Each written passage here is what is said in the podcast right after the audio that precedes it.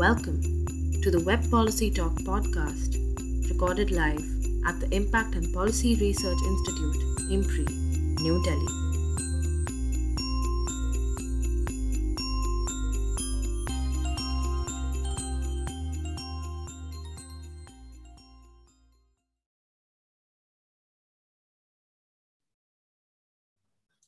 Namaste and greetings.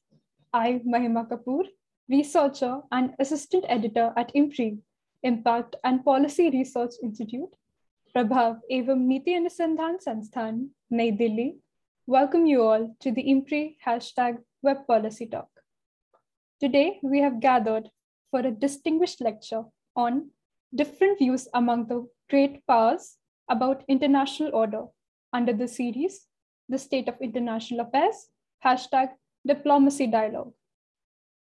This talk is being organized by the IMPRI Center for International Relations and Strategic Studies and delivered by Professor Michael B. Yahuda. I'm honored to introduce the speaker for the session, Professor Michael B. Yahuda. Sir is a professor emeritus of international relations at the London School of Economics and Political Science, University of London, where he served from 1973 to 2003.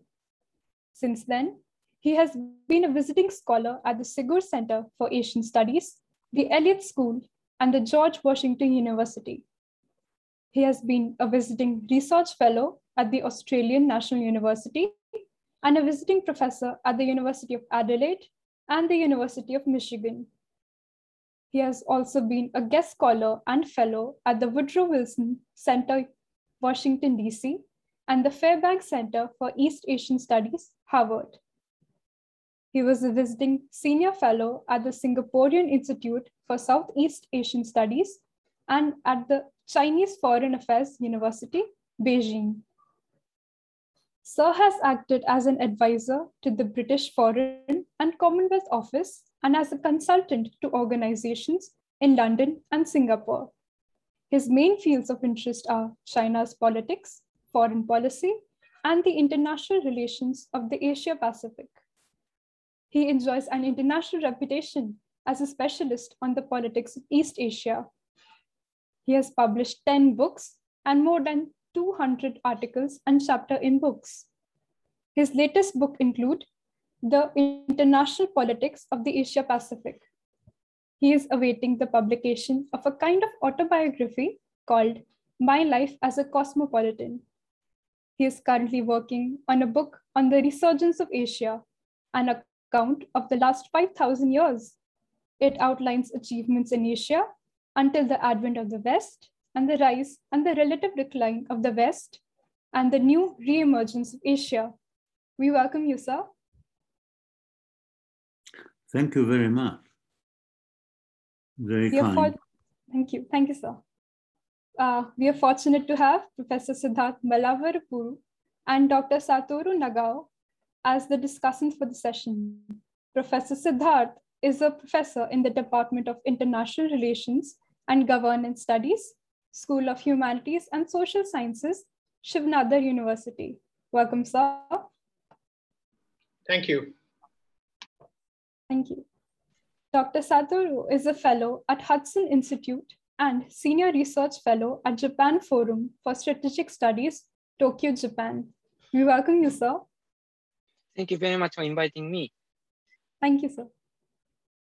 The deliberation is being moderated by Dr. Simi Mehta, CEO and editorial director at IMPRI. I invite Dr. Mehta to take the proceedings further, and we look forward to learning from our esteemed gathering. Thank you. Thank you, Mahima, and good evening to everyone from India, and uh, good morning to friends in the United States. So, great powers have always been very prominent in international relations. Their rise and fall have often led to structural transformations of international relations. What is international order? Which bro- it broadly refers to the international economic institutions, bilateral and regional security organizations, and political norms and also their ordering mechanisms. this has become very articulate since the end of the Second World War and the emergence of uh, the United States and the Soviet Union as superpowers. The questions that arises is that whether these two countries and other two major powers that emerged after the end of the Cold War agree, reaffirm, and converge on the concept of international order. What does it take to build an inclusive and sustainable international order that would understand the existing international order, assess the current challenges to that order, and recommend the ways forward with respect to that order. So to discuss these questions and beyond, we are honored to be hosting this distinguished lecture by Professor Michael Yahuda, joining us from United States, along with an eminent panel of discussants, Professor Siddharth Mallavarapu, my teacher, and Professor and Dr. Satoru Nagao, joining us from Tokyo, Japan. I extend my warm welcome to you all and to all the participants here on Zoom and on Facebook Live. I yield the floor to Professor Yahuda. Professor Yahuda, over to you. Well, thank you very much. Um, normally, when speak, people speak of great powers, they look at it from a fair distance in the sense that they uh, regard the great powers as those that can shape the uh, character of international relations at any given point. But what I want to do now is to really uh, look at it from the other angle. That is to say, not looking above at how the great powers operate, but really looking from the perspective of the great powers themselves. What is it that uh, they think is the order that would favor them and, uh, and carry on from there. Now, the, uh, uh, the traditional view of international order is that there are rules, international institutions, there's international law, and norm producing patterns of relating to each other and action. But um, if we turn it around a little bit and try and look at it from the perspective of the um, different great powers, we get a rather different picture. First of all, I should note that it's only the great powers that have views that are significant for international order as a whole, not just for their narrow interests. And for our purposes, only India, China, Russia, and the United States qualify as great powers who think about global development and act upon it. Uh, and then in the second tier, there's Japan and perhaps the European Union. So I'll start with the current Chinese, or rather the uh, Communist Party of China's view of international order. At present, it is a two-pronged reaction to the current order. The current order is seen in Beijing as favoring the United States. Consequently, the Chinese would prefer an order based on multilateralism as the first step. They wouldn't, they regard the present one as largely created by the United States uh, that is now under challenge.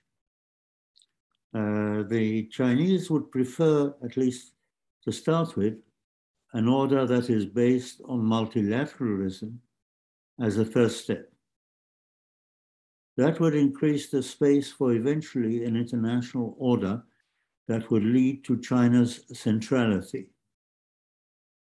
Relations would develop as partnerships, more generally granting a larger role for less developed countries until a rejuvenated China could take the lead as suggested by its traditional view of itself as having received the mandate of heaven to rule all that is below heaven, at least as adjusted to suit modern conditions the US would like to recast the post World War II settlement in which all countries would follow an international order with the US as the leader. Much stress would be put on international law and international norms, which would invalidate many of China's maritime claims. So, in that sense, there is a, um, a mixture of ideological and uh, realistic uh, policies that divide China and the United States. Russia would like to see its role enhanced as when it was the Soviet Union. That would not necessarily require the restoration of the old borders, but it would require deference to Russian leadership by the former members of the Soviet Union. In other words, there would be a, uh, a kind of duopoly with the United States, but one that is joined by China and India. India still stands for the principles of non-alignment. It would prefer, in my view, partnerships rather than treaty-bound um, uh, alliances. India would then become a permanent member of the UN Security Council, perhaps together with Japan. The two would then replace Britain and France as former colonial powers in the United Nations Security Council, which reflected the uh, international conditions of the late 1940s. Um, finally, India would like a peaceable relationship with China. Um, then we could say that Japan could be included as a great power for the purposes of this argument about great powers. It is no longer bound by its previous position as embracing pacifism. Its economy is still sufficiently large to shape the regional and perhaps the global economies. Now that it is rebuilding the military forces, Japan is rapidly building its armed forces not only for its own defense, but also for Taiwan and more broadly for its region. The EU is divided it's lacking in the capacity to defend itself without calling on the United States. But in certain respects, it's a major economic power that seeks to promote international law and a degree of security in the Asia Pacific. Now, um, let me uh, continue with a few more observations. Uh, we live at, at a time of transition. Um, and it's a transition that affects the domestic politics as well as the international politics of each of the countries I mentioned. Um, the United States, um, as much as it may, may proclaim its adherence to democracy, its own democracy is in great difficulties. Um, there is a putative, uh, I was going to say charismatic, perhaps that's the wrong word, but it's uh, got a populist leader uh, only that has taken over one of the major American parties, uh, namely the Republicans. And clearly he seeks to uh, stand for president at the next presidential elections. And um, what he will offer is uh, major changes to the structure of American politics.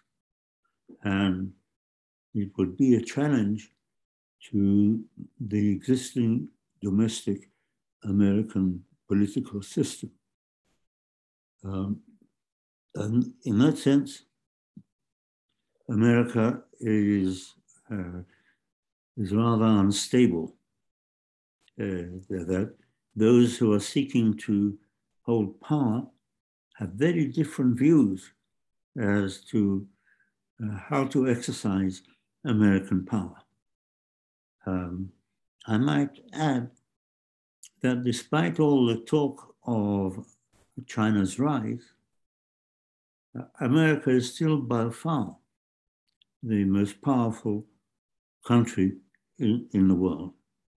It stands atop uh, the um, power system of the of the different countries, um, and it is the major uh, economy in the world, and it certainly seeks to change the norms and behaviors of the international system. It proclaims adherence to international law and democracy, even though if you were to examine both, you would find American leadership rather questionable. Uh, as far as uh, China is concerned, at the moment, it's also in a period of transition. Superficially, it seems that the uh, Communist Party uh, runs everything, and, and it follows Trotsky's old uh, claim that having a Communist Party system means not only having a, um, a Communist Central Committee and from that a political bureau, and from that a standing committee of the political bureau, but in fact a one-man leadership. And uh, like all one-man leaderships, this one uh, seems on the surface very stable, but in fact it is not. Um, China uh, is not yet equivalent to the United States, and in my view, probably never will be. A, it's got this demo, demographic challenge in which the, the proportion of the population who may, regard, who may be regarded as the working uh, sector of the economy has been diminishing over continuously over these last four years and all the signs indicate that the population as a whole is diminishing. Uh, in fact, for the last four years, uh, the number of deaths is now uh, increasing beyond the number of births. And given the fact that China has really been able to grow by having uh, lots of new people joining the workforce, uh, they're going to find that that is a fundamental structural change. And the signs so far are that the Chinese government is uh, struggling to adapt to that. I'm, I'm sure uh, that you all are aware that its major property company is on the verge of uh, collapse, and it depends very much as to how much the central government is prepared to um, finance the, um, the, the problem of this major property company, Evergrande. In, in addition to which, uh, most of China's major companies, which are state owned, are heavily in debt. And so there's a financial overlay that uh, again becomes part of the structural problems of China. Now, of course, it's entirely possible that uh, China would be able to struggle along despite these structural problems. But clearly, if the World Bank anticipates that China's growth is going to be around 3% a year, that is hardly sufficient growth to enable it to overcome uh, American leadership of of the, of, um, the economy, let alone the politics of the world as it exists. So uh, China is faced with uh, many problems that only China can address. The outside world may try to influence China, but it has no power over China. Under Xi, Xi Jinping's leadership, China has uh, withdrawn more into itself and is seeking once again to be kind of self-reliant. At the same time, China enjoys its position as the leading country in international trade, despite its economic problems. Um, India um, also has very big domestic problems. Um, its current leader, Prime Minister Modi, is really engaged in what some people call the Hinduization of the country. That is, putting all the stress on Hindus, although you might argue that Hinduism is a religion, it's more than that. It's also a, a social system. It has its own uh, philosophical roots, and uh, as well as religious ones. And as far as Modi is concerned, the others uh, have to adopt a more subordinate position. Now, how far the Modi uh, approach is sustainable is still doubtful.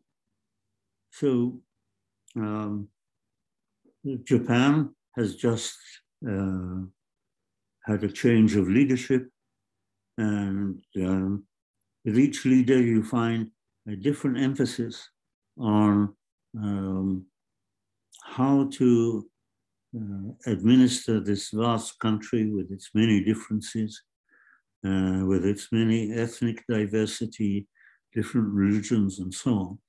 And uh, I don't think seeking to impose uh, one of the ethnic religious groupings as uh, the only one of significance is uh, not likely to last. India is too big and too complex a country to have one system imposed upon it.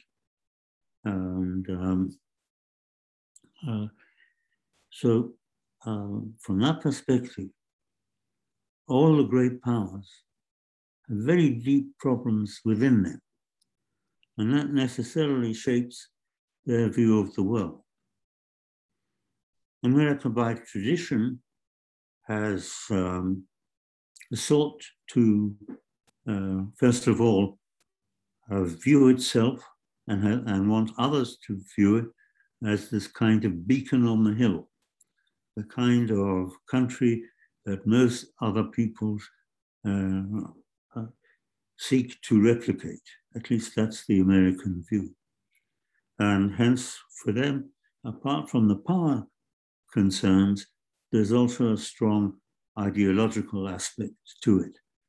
It's, um, in fact, the current President Biden seeks to uh, engage the relationship with the Soviet Union almost on an ideological basis.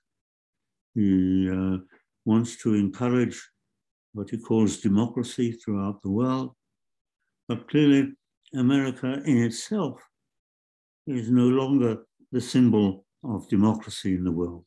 It has to overcome the crisis looming, centering on um, Donald Trump. And uh, as long as that is there in the system, there is a sense of instability about the United States itself. Uh, Russia, again, has uh, instability within it its economy, in some ways, is a, a kind of third world economy in which it is uh, based very much on the export of raw materials, particularly gas and uh, oil. Uh, it does have uh, uh, still an industrial base, and its military in particular deals with advanced uh, technology. But as a country as a whole, one wouldn't say it's in a healthy condition. And um, again, it has a one man leader, and one man leaders may look very stable, but in principle, unless there's a, a clear view of what the succession might be, uh, it's prone to be regarded as inherently uh, unstable. Now, uh, India too has got a big transition to take place. Nobody knows what the succession will be when uh, Modi is no longer the leader. Um, the, uh, I might say that the Indian domestic political scene, in which I don't claim expertise, is nevertheless uh, one of great diversity. Um, the different states, although may be equal in law, they are not equal in terms of the weight that they have within India as a whole. Um, for, for example, uh, there are the, there's the continual trouble with Kashmir, which goes to the heart of Indian identity, which also involves a deep rooted difference with Pakistan. Um, so uh, India and at the moment has different currents that it can follow. Um, the kind of um, uh, Hindu Hinduization, perhaps, uh, I don't think sustainable. Uh, you know, when you think that um, uh, that India has perhaps more, I, I don't know the figures offhand, but has certainly more Muslims than uh, Pakistan and more Muslims perhaps in the Middle East. So, um, of course, India is not allowed to be a member of the uh, Islamic grouping of countries. Yet, um, and also India on the whole does not seek to play a role in relations between uh, Islamic countries, but it wants its voice to be heard. Um, which country have I not dealt with? Well, uh, the EU, of course, is deeply divided amongst itself, even as it seeks to set the norms for the world as a whole by emphasizing the uh, values that emerged at the end of the Second World War. Uh, but it also wants to stress on the less developing countries. And in that sense, it's a kind of competition with China as to who should be regarded as the leader in quotation marks, that is to say, the most prominent uh, advocate of uh, uh, what used to be called third world or less developed interests. Um, so I think I've uh, exceeded by a few minutes my allotted time, and I apologize for that. No, certainly not, sir. Thank you so much. Uh, you have touched upon uh, so many, uh, so many important points and the countries, so that really deems um, explanation. So thank you so much. I would invite Professor uh, Siddharth Mallavarapu to uh, share his remarks, and also you could touch upon um, the the sections which uh, maybe on India, especially which Professor Yahuda has uh, spoken and respond to those as well. Yeah, thank you. At the outset, uh, my gratitude to the hosts, uh, IMPRI, for having invited me on this occasion. Uh, I must begin with a small disclaimer. I've not had the luxury of reading this paper, but uh, my remarks are largely derived from what I've heard just now from Professor Yahuda's talk. I must compliment uh, Professor Yahuda at the outset for an informed and thoughtful survey of uh, the divergences in the manner in which order is currently conceived uh, by the major powers of the day. I think there are challenges which seem to, in a sense, face different countries in the manner in which they respond to the world at large, both in the present but also uh, going ahead, uh, I think quite clearly uh, it'll depend very much on how they respond to the specific challenges which Professor Yahuda just outlined with regard to each of these countries. Um, I mean, to begin with, in terms of nomenclature, um, you know, I've never been very comfortable with the term great powers. Uh, my preference is maybe for the term major powers, but I understand uh, that in terms, in definitional terms, uh, I think great powers are understood as having uh, fairly fundamental uh, capabilities in terms of system shaping.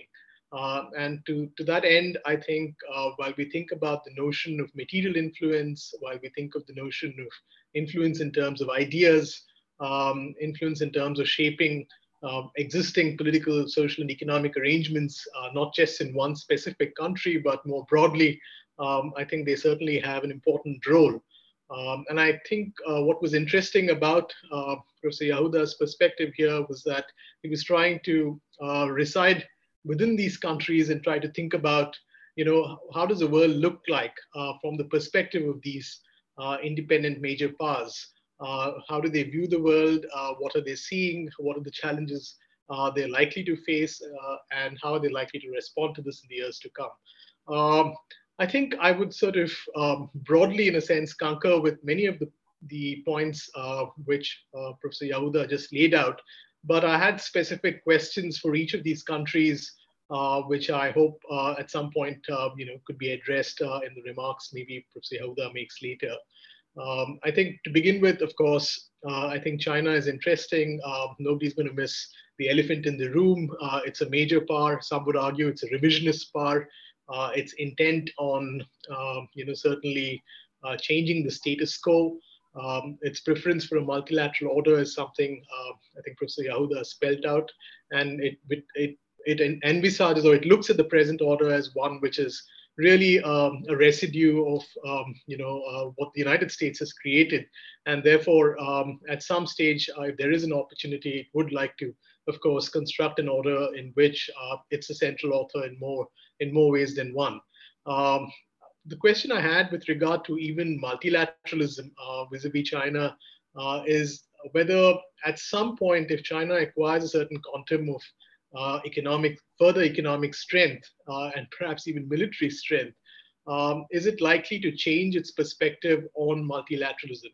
Uh, will it at some point, um, you know, uh, be intent on more fundamental changes in the order, or is it likely to be really tinkering as it seems to do at this stage, largely with existing multilateral arrangements?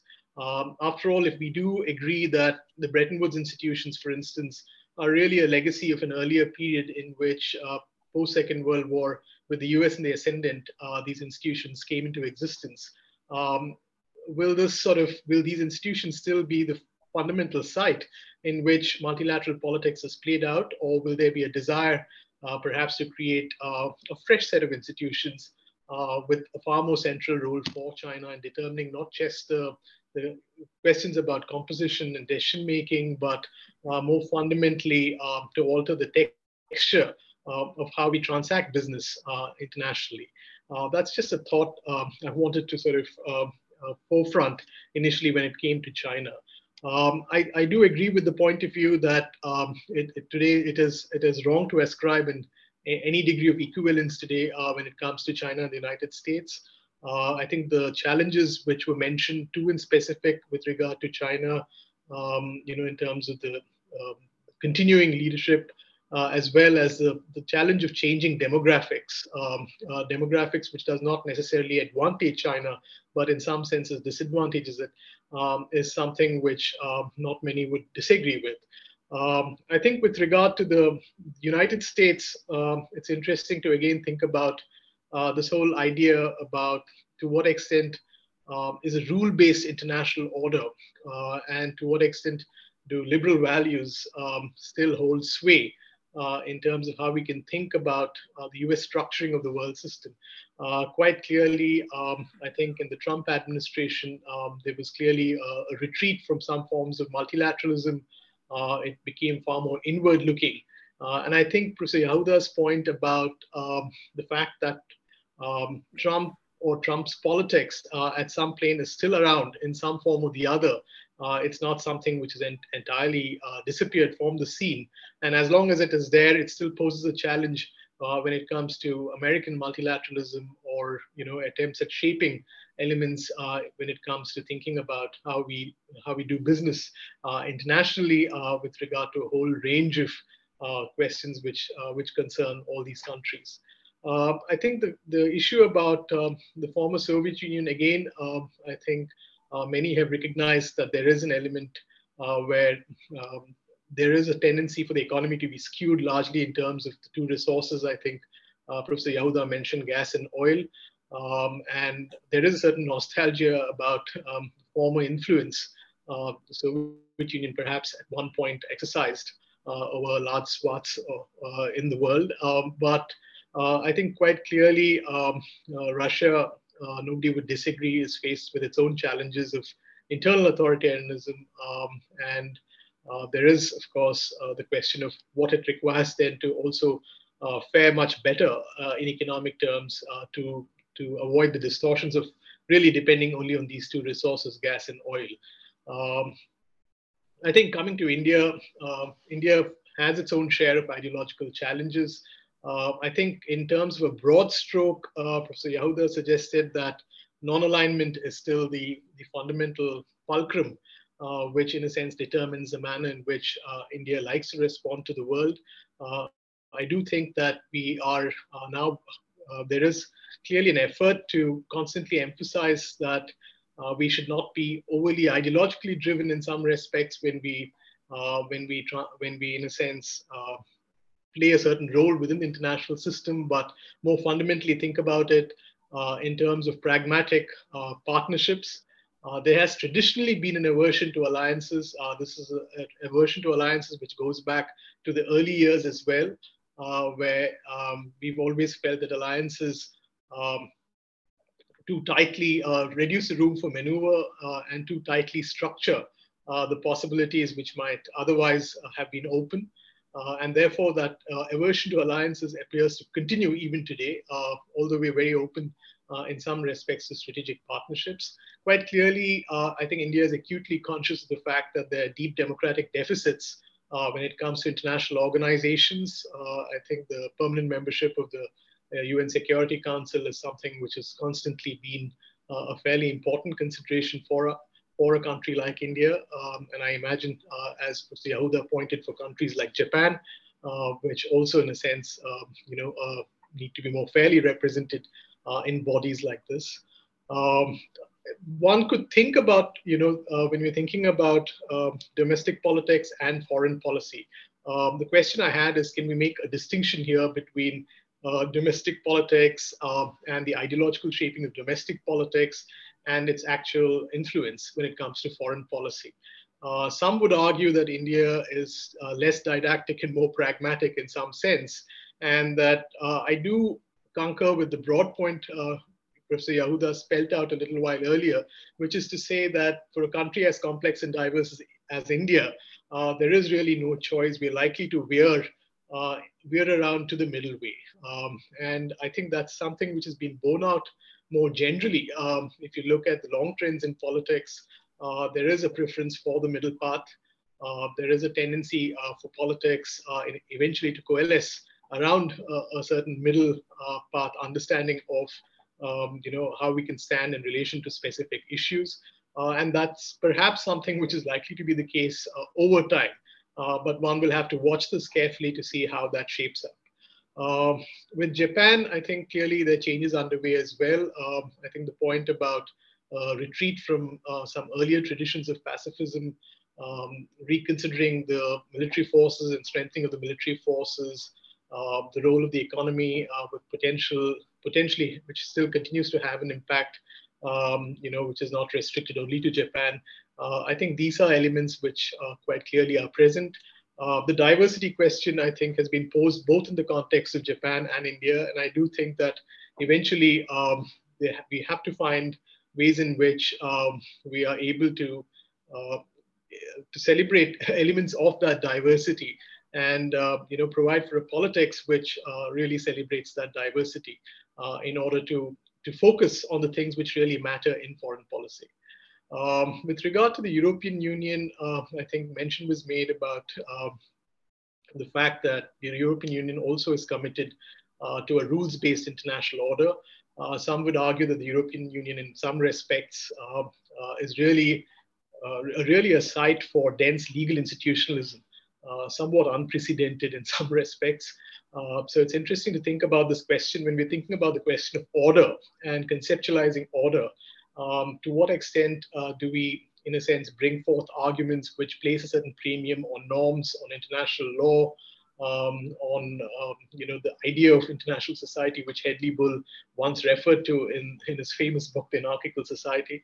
Uh, to what extent can we think about these elements coexisting uh, with all the other elements we've just heard uh, a little while ago, uh, which Professor Yahuda mentioned uh, at some length?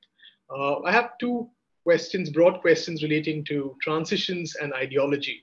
One, of course, if we go by power transition theory, at least um, you know one strand of power transition theory would would argue that there is inevitably likely to be a tension between status quoists and revisionist powers. Um, so this is a question which has often uh, interested international relations scholars uh, if we think of uh, the United States in this case as a, in, in, this instance, as a status quo power and China as a revisionist power, um, is it likely that um, it, it, it, at some stage this might take the form of conflict, uh, of real conflict? Um, uh, of course, you could have uh, what Yuen Foong Khong once called uh, in his book, um, Analogous War, where he looked at the idea of a classic overtake, where uh, I think the United Kingdom, the United States uh, overtook the United Kingdom uh, post Second World War. and there was a power transition which took place, which did not necessarily ensue in the form of conflict one normally envisages with regard to the tension between status quo and revisionist powers. But that's not the norm necessarily. Uh, so we don't really know uh, whether this conflict is going to be sublimated uh, through institutions, through uh, norms, through legal procedures, through a rule-based multilateral order, or at some point is it going to uh, spill over uh, into um, you know forms of conflict which we which we do not really think are desirable.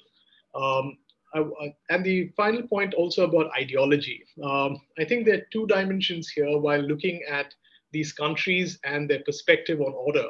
Um, so, to what extent do beliefs about oneself matter within the international system? To what extent are perceptions also linked to how others view us uh, from the outside? Um, and is there a meeting point between these two pictures? Uh, do they, in all these instances we've talked about, the United States, China, Russia, India, uh, the EU, perhaps uh, Japan, uh, in all these instances, it'd be interesting to think about um, to what extent is there a neat mapping of self-belief versus, uh, say, an image from the outside, uh, how others view you. Um, and in some cases, they may be congruence. In some cases, they may not be congruence uh, to the extent one would um, perhaps like to see internally from within these countries. Uh, so it'd be interesting to see uh, if Professor Yahuda has some thoughts on this particular question. I'd like to hear more about it. Um, and finally, I think when we come to thinking about order, uh, you know, in international relations thinking uh, quite clearly, at least you can have three or four very distinct pictures of viewing order. Uh, one, of course, is, uh, you know, standard realist lens, which places a far greater emphasis on material power and standing uh, as really the determinants of order. And that's where uh, the influence of these major powers is critical. Uh, liberal institutionalists, of course, are likely to argue that there's certain autonomy institutions still enjoy in the international system, uh, notwithstanding the role of the major powers uh, to influence the manner in which uh, international politics plays out. And I think constructivists in the English school um, theorists would argue that norms matter, culture matters. Um, you can think about some notion of international society even today, uh, notwithstanding the various pulls and pressures. Uh, and it might be interesting to see if this uh, still holds sway uh, in the world we live in. I'll stop with that. Uh, thank you. I thought it was a very rich and enjoyable presentation of ideas relating to conceptions of order from the perspective of all these countries. Absolutely. Thank you, sir.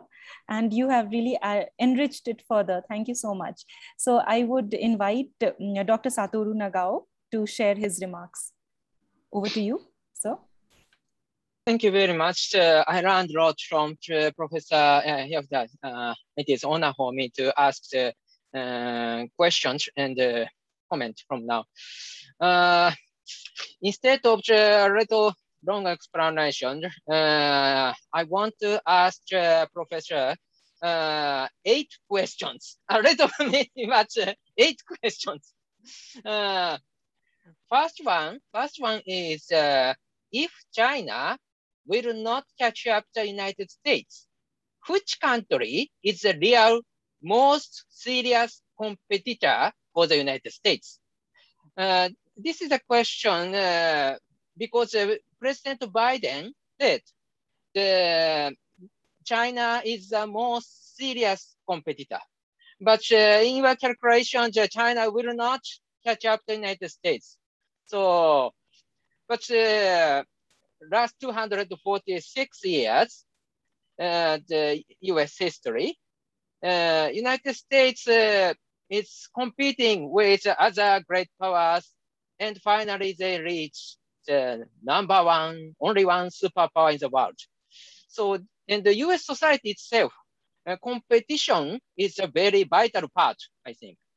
So indeed, uh, last 246 years is uh, US history. It's, uh, US spent uh, only the 169 years to change just a colony of the British Empire to the only one superpower in the world. And the last uh, 76 years, US has kept their status. So view from this situation, the rival or competitor is very important part of the US policy, I think. And uh, indeed, I'm Japanese. That is the reason I feel this is very important because uh, last 246 years, uh, all of the rivals has disappeared, including Germany, Japan, and the Soviet Union indeed. So that's why uh, to set up the goal of the foreign policy, to set up the goal of the nation, um, indeed, the most serious competitor is very important part, I believe. Um, so in this case, uh, if China is not the most serious competitor, which country? It's a very important part to understand the US foreign policy, I believe. Uh, that is, I asked this question. Uh, thank you very much. And uh, I should not speak too long. Uh, of course, uh, I like the United States, uh, but at the same time, I want to analyze the US foreign policy from this. Second question is related with the first question. If China ally with Russia, will it be the serious threat for the United States? That is second question.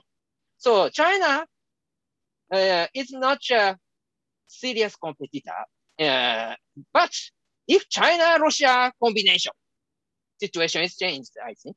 So in this case, what do you think sir, uh, is uh, my question? Third question. If the United States is not the symbol of the democracy, which country will lead the democratic countries is uh, another question. This is, this is a question related to the number one, number two, but at the same time, a little different uh, aspect. Because uh, Freedom House in the United States pointed out the free countries uh, are reducing. In 2005, 89 countries are free countries, but uh, 2020 uh, number has declined to 82. So in the non-free countries, the, in the in the count, the, in 2005, the number of the non-free country is 45, but uh, 2020 this is 54, increased. So in, in their view, uh, democracy is under threat. So in this case, uh, I think uh, someone need to lead this one. In the most case, uh, remember, uh, US leading role uh, in the democratic world. And uh, now question four is related with the uh, question three indeed. Uh, if the US need to recover uh, their leading role, what should the US do? uh, this is uh, a little policy related uh, policy recommendation I want to hear. so. And so number five, question five, about the rule-based order. Rule-based order is a very important word, uh, especially uh, when we talk about the security in the Indo-Pacific. So, but uh, rule-based order, in the rules-based order, who will decide the rule is very important. So in the future, who will decide the rules? Uh, especially in the Indo-Pacific. That is my question. Uh, will US uh, will lead the Indo-Pacific or uh, more, more different system will decide the rule? Maybe uh, something like that from number six, question number six to eight is uh, connected uh, because more specific questions. If China invade Taiwan, will the US intervene? Is a question six. And uh, why the seven and eight is connected with uh, question six? Because the different place. If China occupied all of the South China Sea, uh, will the US intervene? Is another question. So not Taiwan. Uh, question six is Taiwan. Question seven is South China Sea. And question eight is Indo-China borders. If China invade India, in the Indo-China border, will the US intervene? It's a uh, eight questions. So this is all of the eight questions. Uh, of course, uh, you can choose the best question and answer it, uh, but uh, it is honor for me to ask this question. Thank you very much, sir. Thank you, Dr. Satoru. You have raised very, very important questions indeed. So uh, it needs to be really you know, thought about. Thank you so much. So I would uh, ask Professor uh, Yahuda to respond to the uh, remarks and the questions that have been raised by Siddharth sir and uh, Dr. Satoru. Well, in the, in the time available, uh, I will not be able to uh, discuss all the issues that have been raised. Um, uh, there's a question of China as the elephant in the room, and indeed it is. I mean, it's one, one of the things that China and India have in common is that um, in the present world, um, neither can be invaded and occupied. Uh, so that that creates a problem of a balance between the two. Um, and, uh, and I think uh, one of the big questions that does need to be addressed is what kind of relationship uh, can India envisage uh, in a pragmatic way uh, with China? Uh, obviously, there are sources of conflict, but there are also sources of uh, commonality. So um, I think that's one of the big unanswered or, questions that we face. Um, I see China as uh, instead of having a projection in which it just gets more and more successful, I think China is facing uh, a problem of, um, of, of enormous proportions in regard to its own domestic issues. And um, it has to address those as well as foreign affairs. Now, some people say that foreign affairs is used to um, focus its nationalistic people on, uh, on the unity of China. Now, that may be possible, but I think uh, there are uh, various difficulties along the way for that. Um, the um, then both uh, questioners have uh, touched on, on demographics and um, uh, clearly demographic change is not at the moment in favor of China.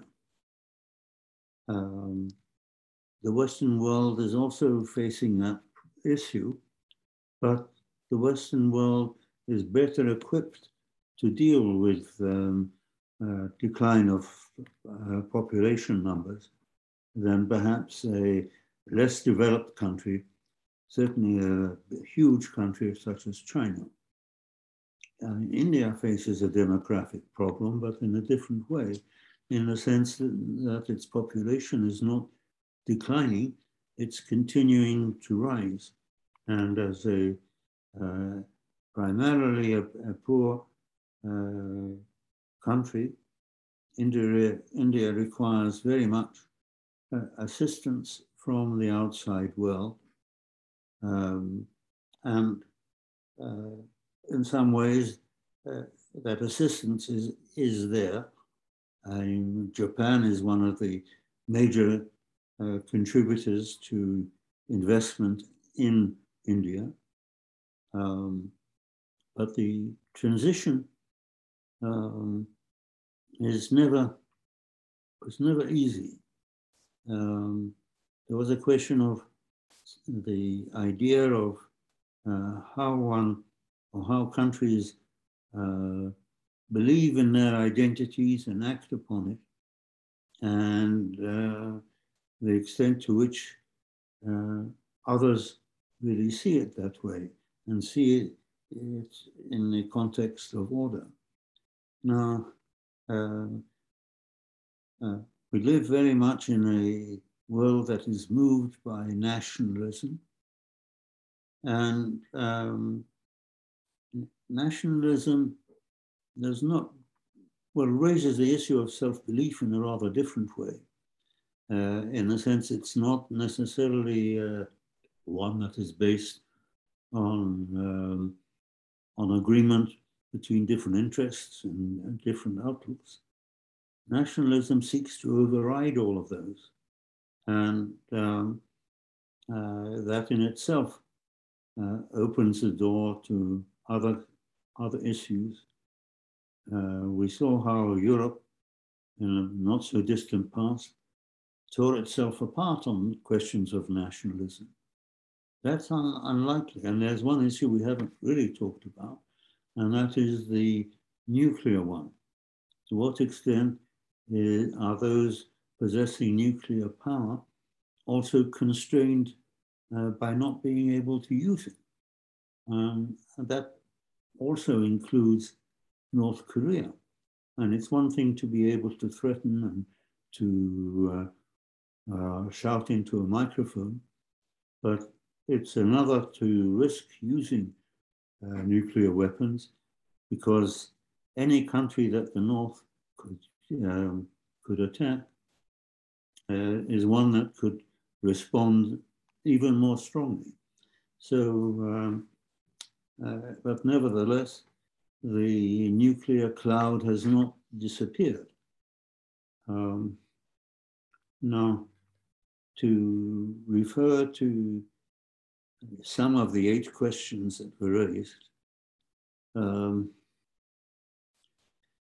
well, China is already trying to change the international institutions and the norms of international society, to use that uh, old term from the so-called English school. Um, but um, the, if the UN can is taken over in some ways by China, by Chinese concerns, then the issues that the UN addresses will still be there. And if the UN can't handle them uh, in a way that the UN was stymied for a long time because of the Cold War between uh, Russia and the United States, that is still possible involving the United States and China. But um, that, how far does that change the world? Well, it creates a new irritant.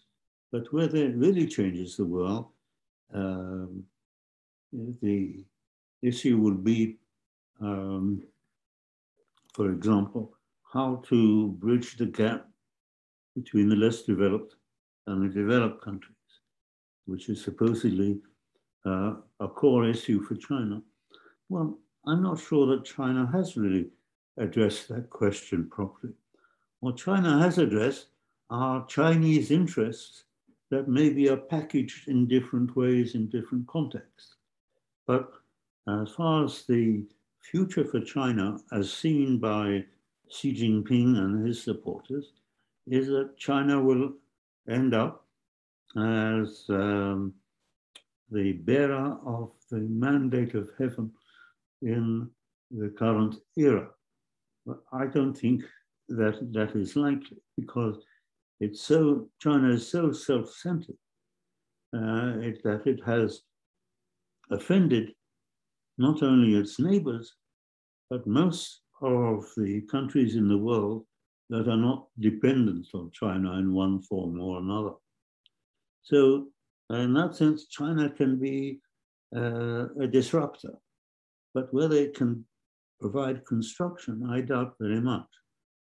So um, China can influence the rules, but it cannot design them. Um, as I try to argue, all the, uh, all the countries in a way have got used to depending on the United States, but it is the United States now that is in deep trouble uh, between the Trumpists and the, dem- and the democratic elements that still remain there and the law.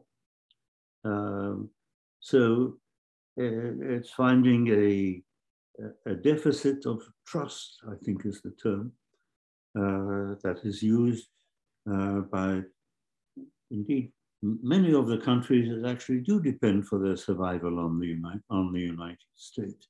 So um, I'm not sure that we really have an order at the moment. We have elements of order in the sense that um, uh, it seems very unlikely that nuclear weapons can be used, but nevertheless, we can't rule it out. Um, a crisis could escalate and move beyond the control of a so-called rational decision maker. Um, so we can't rule out nuclear weapons. Uh, we can't really uh, agree that there are rules that um, concern the um, production, let alone the deployment of nuclear weapons. So I, although people don't talk about that very much, I think it's still an overriding issue. Um, do the Israelis have nuclear weapons? Well, most people seem to think that they do. But they are not included in the normal discussions between nuclear powers. And there are signs that others in the Middle East feel that they must have nuclear capacities too. So um, these are all questions that go back to an earlier period regarding the proliferation, but nevertheless, it hasn't gone away. Now, uh, a question was raised about one's own sense of identity or self-belief and how that affects external relations are ultimately also views of international order by others, and where does this sense of identity fit into that? Well, one could argue that there is a, um, an element of uh, conflict in the international society, and I use the word advisedly because that presumes that they have that the society involves more than just relationships of power, but involves uh, agreements about diplomacy and, and, various other forms of um, resolving conflicts. Um, so um, there are some practical questions about China allied with Russia and where the United States will be. Well, um, China, neither China nor Russia look upon each other as real allies. They look at um, each other as partners. After all, uh, one of the major uh, sources of arms for India and others is Russia. And so here is India notionally in conflict with China, and there is Russia arming its adversary. Now that doesn't suggest to me uh, the way allies behave. Um, and then, does it really matter how we count up the number of democracies and number of uh, non-democracies? Um, I know there are uh, many people who like to uh, think in terms of numbers, but um, how many of these 40 so-called democracies are, are, really are really democracies? Who knows? And do the non-democracies have uh, uh, some kind of elements of democracy within them or aspirations to democracy within them? Who knows? Um, now, uh, the basic question, I suppose, is who decides the rules of this uh, international order, if there is one? Uh, I would suggest at present, uh, no one decides the rules. I know there is the um, residue of the rules as existed uh, a few decades ago. In fact, one could argue that the, one of the distinctions of the Cold War that both protagonists operated within a number of informal rules. But today, that is not the case.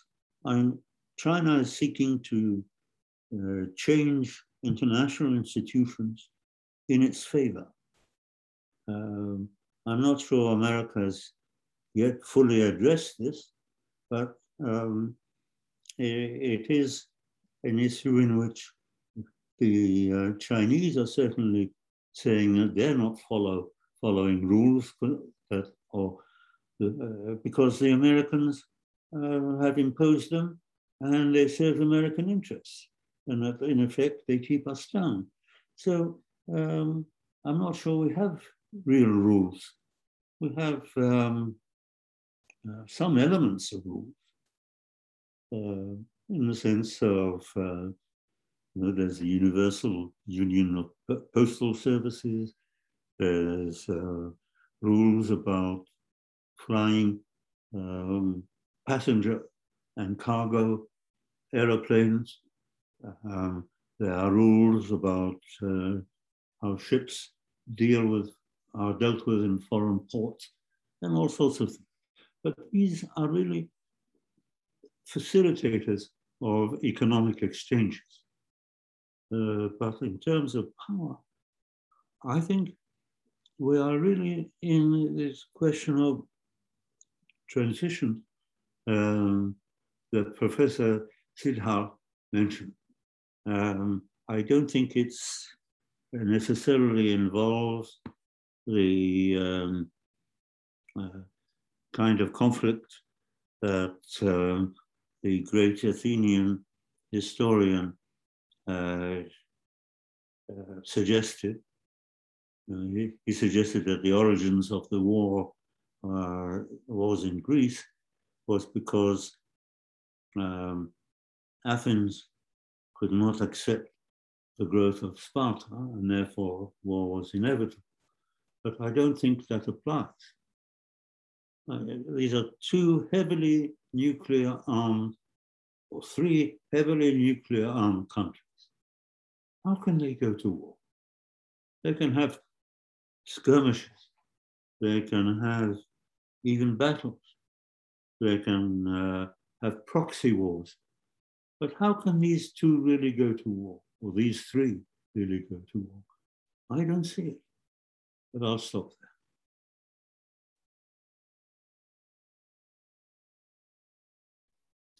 Right. Thank you, uh, Professor. Thank you for uh, responding to those questions uh, so patiently and definitely adding uh, to the to the discourses. So thank you so much. Um, so going ahead, uh, we have uh, some time left for um, questions from the audience, and I would like to um, give Professor Yahuda some rest and uh, ask Professor Siddharth um, one question from Dr. Bamdev Sigdel. He asks, um, rather, he, it's his comment, and if you could answer, respond to that. I think aid diplomacy has failed, and thus emerging countries like India should come up with uh, more investment and trade activities so as to enhance cooperation with its uh, with countries of South Asia as well as other developing countries uh, instead of joining in groupings. So would you like to take it from, uh, take this question? Uh, he, this is a question sure. from uh, Dr. Sigdel from Nepal. Yeah, thank you, Dr. Sigdel, for that question. Um, I've also briefly responded in the chat box uh, mm-hmm. already. Uh, but uh, just to reiterate the point, uh, I think there is a classic assumption that uh, if you increase economic interdependence between countries, uh, that it might actually diminish conflict. Um, and that's the hope very often, especially when it comes to uh, recourse to trade um, and the, uh, the desire to sort of recognize that uh, it creates dependencies also among people. Uh, and the scope, therefore, um, there is a there's a sense of mutual interest, which sometimes might actually act as a positive good to avoid or diminish the possibility of conflict. Um, of course, I think while thinking about um, groupings. Um, I think clearly India has been quite uh, wary of alliances uh, because they tend to be uh, rather formal. Uh, they, they tend to, in a sense, uh, as India sees it, limit choices rather than enhance choices. Uh, and therefore, I think there is a temptation sometimes to take recourse to partnerships, strategic partnerships as well, but not necessarily alliances in the classic sense of alliances. Uh, and I think that's likely to continue. I don't see that changing uh, immediately uh, at all in terms of uh, how, how India then goes on to do that. Uh, but I think there is, of course, possibility for, I think, um, far greater work, even in terms of uh, you know the attractiveness of uh, as an investment destination for instance um, you know the economic attractiveness elements to be built within the country as well. Uh, i think there there are there is talk of bureaucratic reforms very often uh, in order to enable greater investments even within the country. Um, and to have to use some of that economic uh, growth eventually to also enter into new um, you know trade alliances and relation trade relationships or economic partnerships with other countries. Uh, I think that that hopefully should flow from the fact that there is uh, a fair amount of domestic strength uh, felt uh, to be able to do that. Um, and I think this will depend ultimately on how uh, all of this plays out. Thank you. Uh, thank you, sir. Professor, uh, I would just like to uh, ask a follow-up question to that.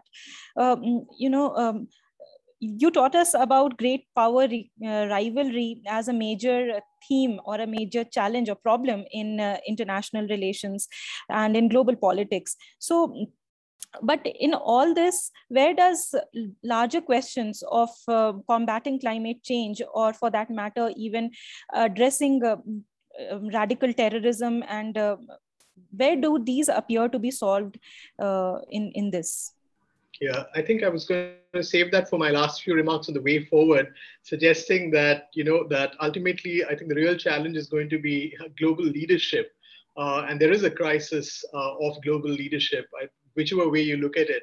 Um, and of course, I think one of the questions we often ask is, you know, how can we uh, you know, uh, contribute to global public good, uh, things like clean air and water, uh, fresh water and things like that, but also the avoidance of global public bads like terrorism, for instance. Uh, and here again, um, quite clearly, we haven't fared as well as we should have fared, for instance, on the climate change question globally.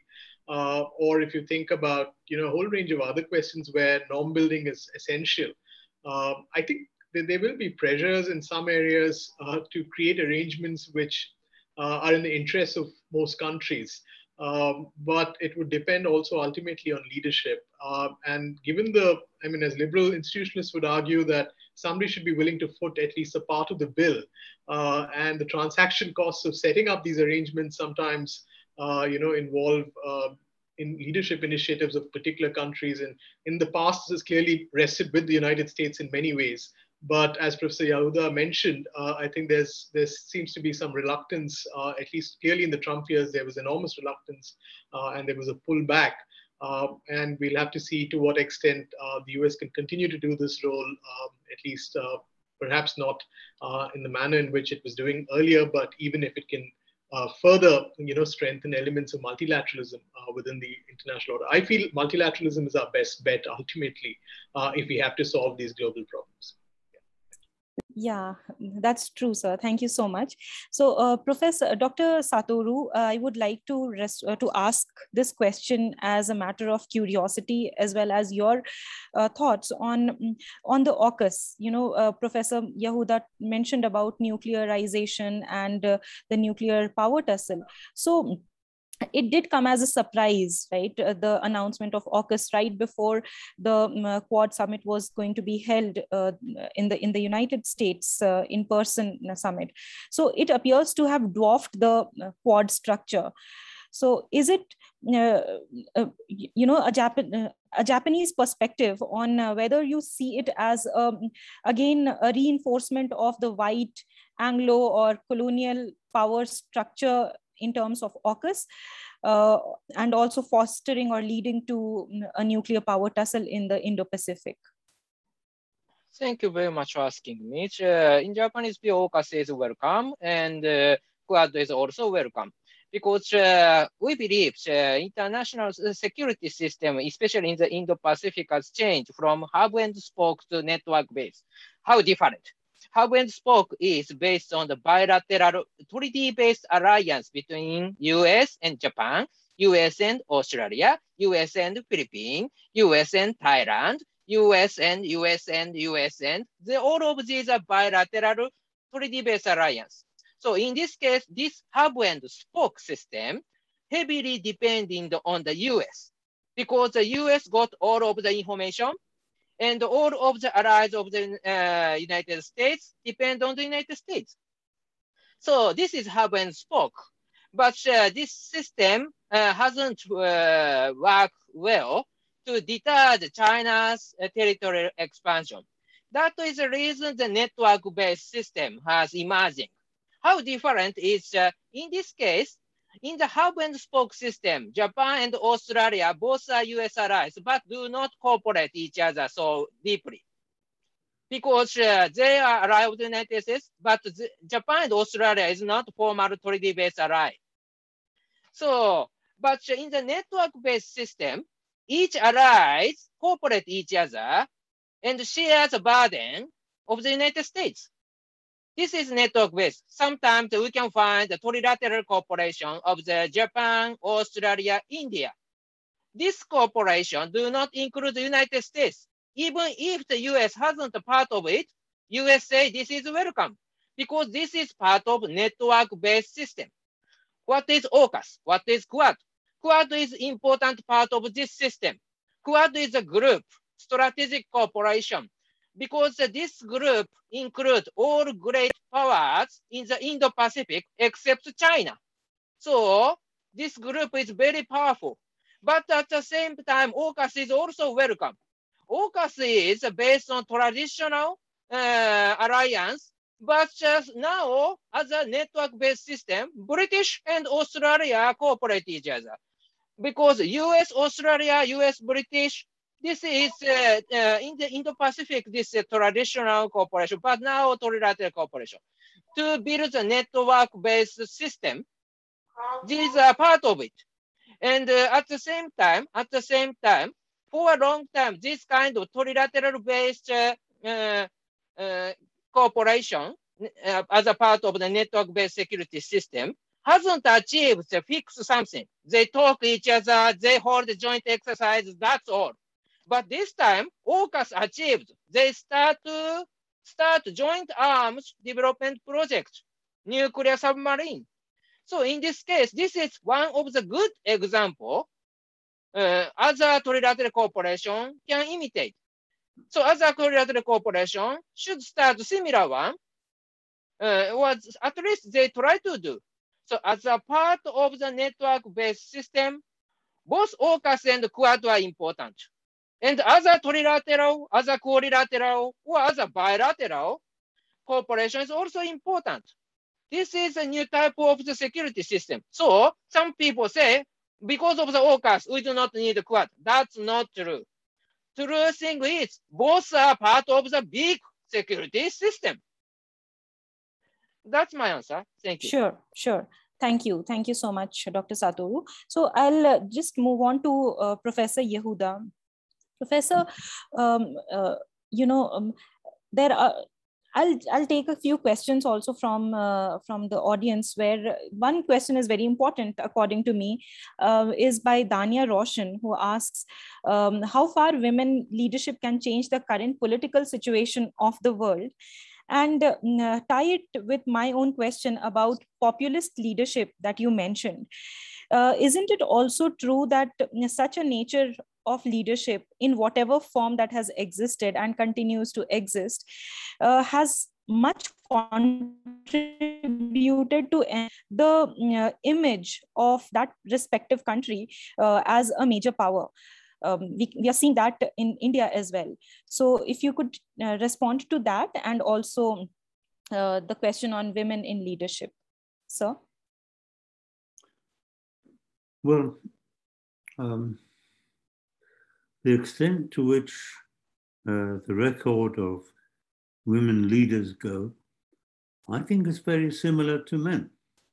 Um, I mean, the, you know, if you think of your country, uh, you had um, Indira Gandhi, and she introduced a form of martial law at one point. Um, she looked at power in the same way as uh, uh, male leaders in India have, or, or perhaps she has been uh, the most male of uh, Indian leaders. Um, in Britain, uh, Margaret Thatcher is hardly can hardly be regarded as uh, uh, typical or what women like to think of as typical of female behavior. And then in Sri Lanka, just next door to you, there are two ladies who are uh, quite nasty to each other and to, the supporters of the other.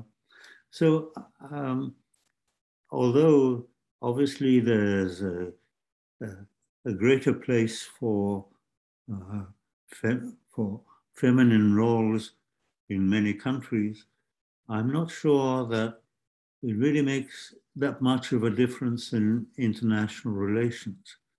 Um, the uh, foreign policies of countries are made up of all sorts of different elements. Uh, gender may be an issue, but it's not a major issue. I think at the moment, uh, when uh, there's such big change from uh, in, in highly developed countries, from uh, manual labor to um, uh, to machinery, sets of machinery now. In the United States, you could argue that uh, all those who used to do manual labor between the ages of, say, 20 and 40 um, are not interested in doing, in, uh, doing, if you like, caring jobs. I mean, there are some male nurses, there are some male uh, teachers, but as an overall proportion, they're very small. And uh, that means that there are uh, a large number of uh, semi-educated people between the ages of 20 and 40 who feel very resentful of, of what's happening and, and, and change. So uh, not all is positive from the sense of, uh, of, of, modernity in, in the countries concerned. um, this is going to have effects in uh, India as well. In India has, uh, hasn't reached that point, but nevertheless, uh, the fact that machinery is replacing um, human labor is, is cheaper for the, uh, for the investors, and that's going to have its impact in one form or another in India as well. But I'd like to make another point. The issue of climate change was raised, I think, by, um, by Professor Sidhari, is that the right pronunciation? And here we must note a real structural problem in international relations. Who represents global interests? Who speaks on behalf of global interests? All the institutions we have, international institutions, are ultimately based on states. Even those who speak for the United Nations are speaking for states.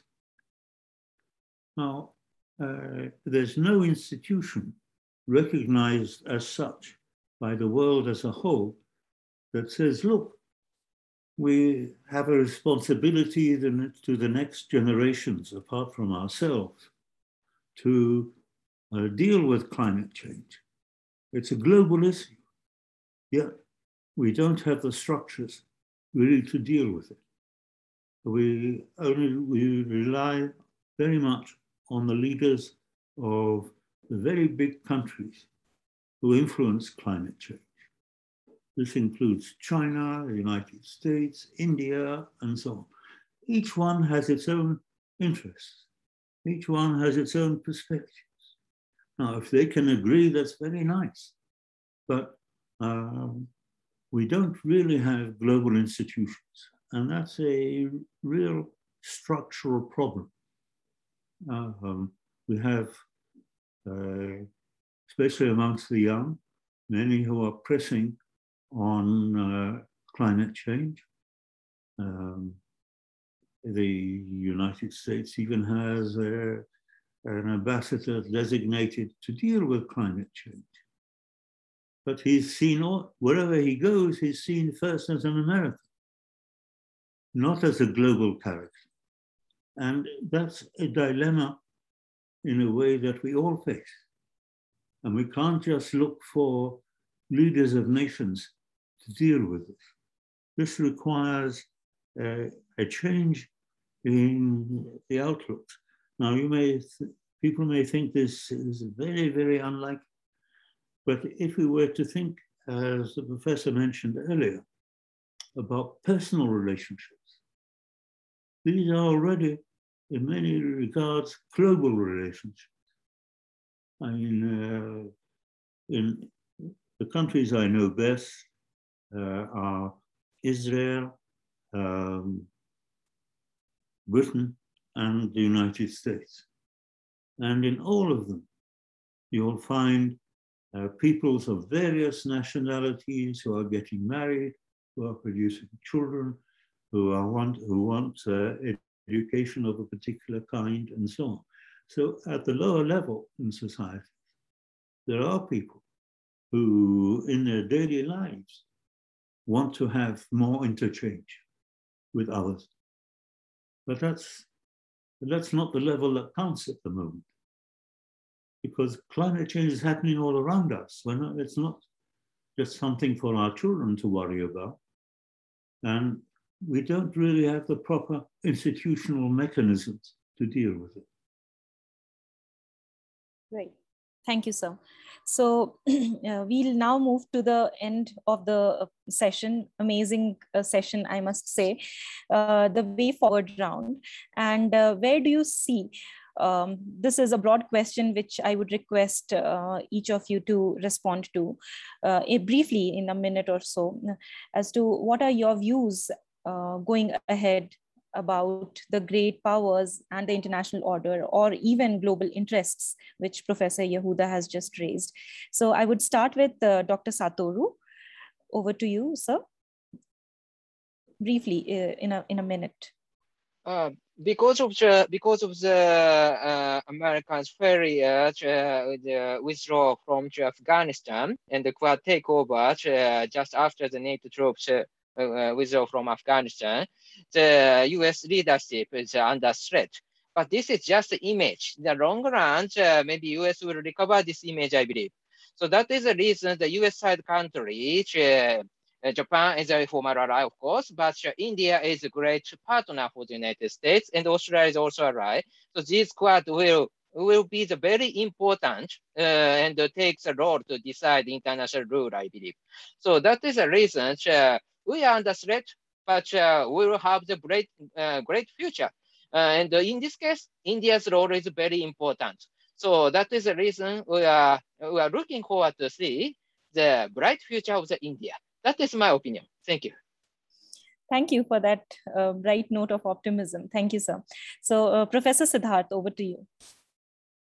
Uh, thank you. I think uh, crystal ball gazing into the future in the best of times is fraught with huge problems. Uh, it's very hard to tell uh, what it's going to look like in, in the future. But I think Professor Yahuda in his talk outlined, I think, some very important challenges for all the countries and it'll ultimately depend on how they address those challenges. Uh, I think uh, uh, with India, for us, it's finding the, the right middle path. Uh, I think China, uh, there internal contradictions between you know, political monopoly and economic competition. Uh, some comparative politics theorists believe that that's likely to unravel at some point. we don't know if that's true, but you know, we, we, we'll have to wait and watch. Um, with the United States, quite clearly, it's about reining in, um, you know, elements which uh, turn their back on multilateralism and, you know, uh, more positive forms of internationalism. Uh, and that's not necessarily a good thing for for the world too, at some level. Uh, and so I think it will depend ultimately on also the quality of global leadership, um, which is uh, which is going to determine ultimately the manner in which we approach these questions.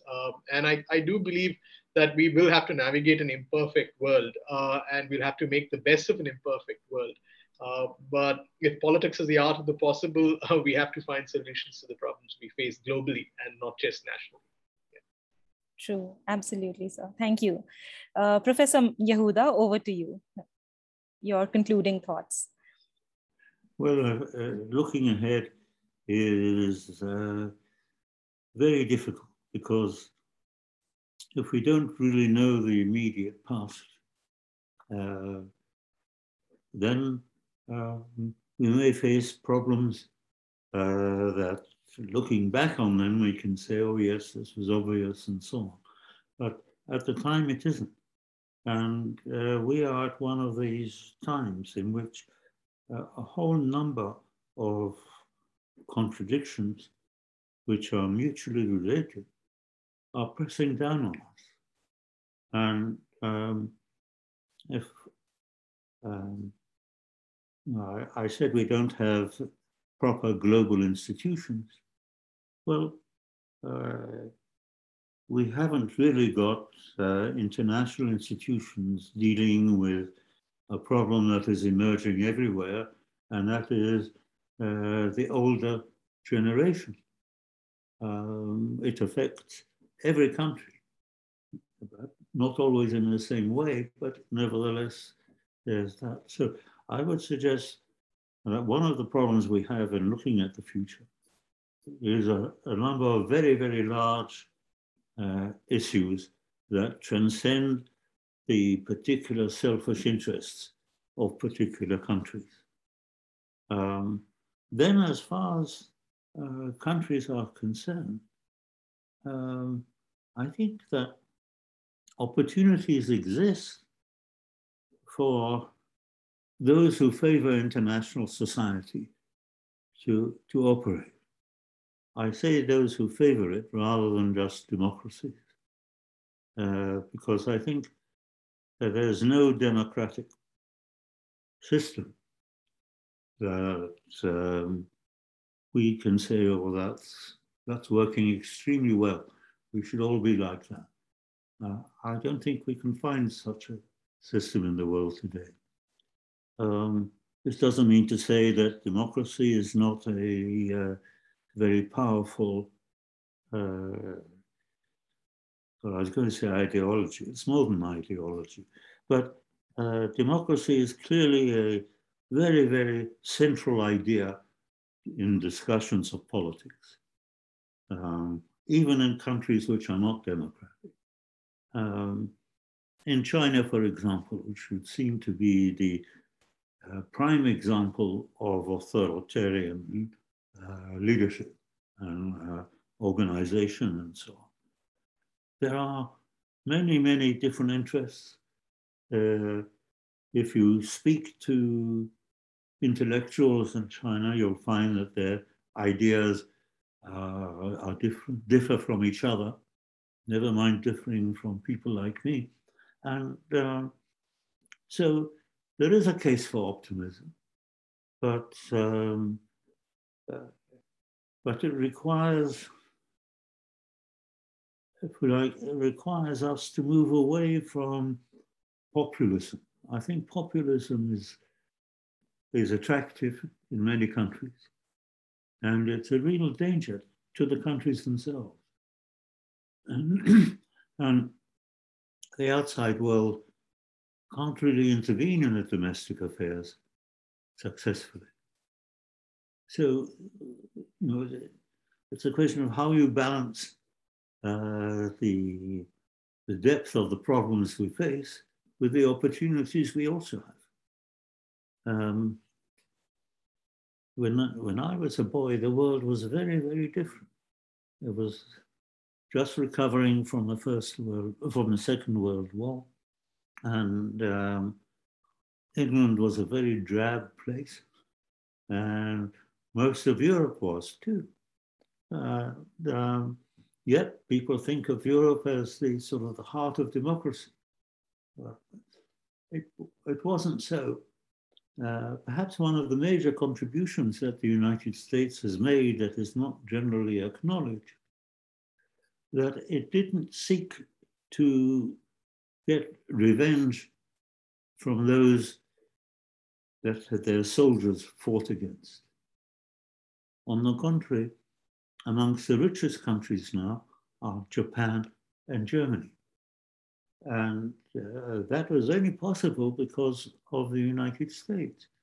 I can't think of another empire, if you like, that uh, uh, treated uh, its adversaries who had gone to war, uh, treated it in the same way. And Russia, which has suffered much more than perhaps than any other country, just wanted reparations. Um, wanted them from Germany, wanted them from here and there. Um, the United States is not, was not a, a knight in shining armor by any means. But nevertheless, what it did for Germany and for Japan has made a real difference, not just to them, but to all of us. And if that can happen, then who knows what else can happen? So uh, there are grounds for optimism, although we tend to deal all the time with problems. I open a newspaper. Where do you find nice, happy developments? You don't. They always focus on the problems. And uh, whereas in our normal life, daily life, we know there are problems, but we also know that there are grounds for hope. And I think that's true internationally. Thank you. Thank you, sir. What a beautiful way to end this uh, wonderful discussion. Yes.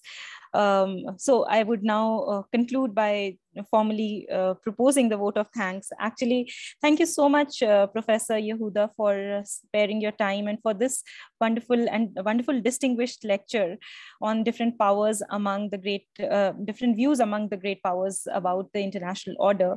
Um, for the State of International Affairs hashtag diplomacy dialogue series uh, under the auspices of the IMPRI Center for International Relations and Strategic Studies. And I would also like to thank uh, Professor Siddharth Mallavarapu and also Dr. Satoru Nagao. Um, actually, you have been so, um, so patiently you have responded, you have taken the questions and also responded to, to them uh, you have actually added to the uh, practice, the literature, and also the theory of international relations for the times to come. I mean, it has been so personally enriching. I'm sure all those who have watched and those who would be watching us later um, uh, would would uh, concur to that. And thank you all for uh, making this uh, making a very rich contribution to the study of international relations. We are really deeply humbled and honored to have had this discussion. Thank you so much, Professor Yahuda, Professor Mallavarapu, and Dr. Uh, Nagao. Thank you so much. And thank you to all those who are watching us here on Facebook Live and on Zoom, and also those who would be listening to our podcasts and watching us on YouTube later. Thank you, and I wish you all a very good day ahead. Thank, thank you. you. Thank much. you very much. Thank you, sir. Very thank much. you. It's been an honor. Thank you. It's been our honor, sir. Thank you.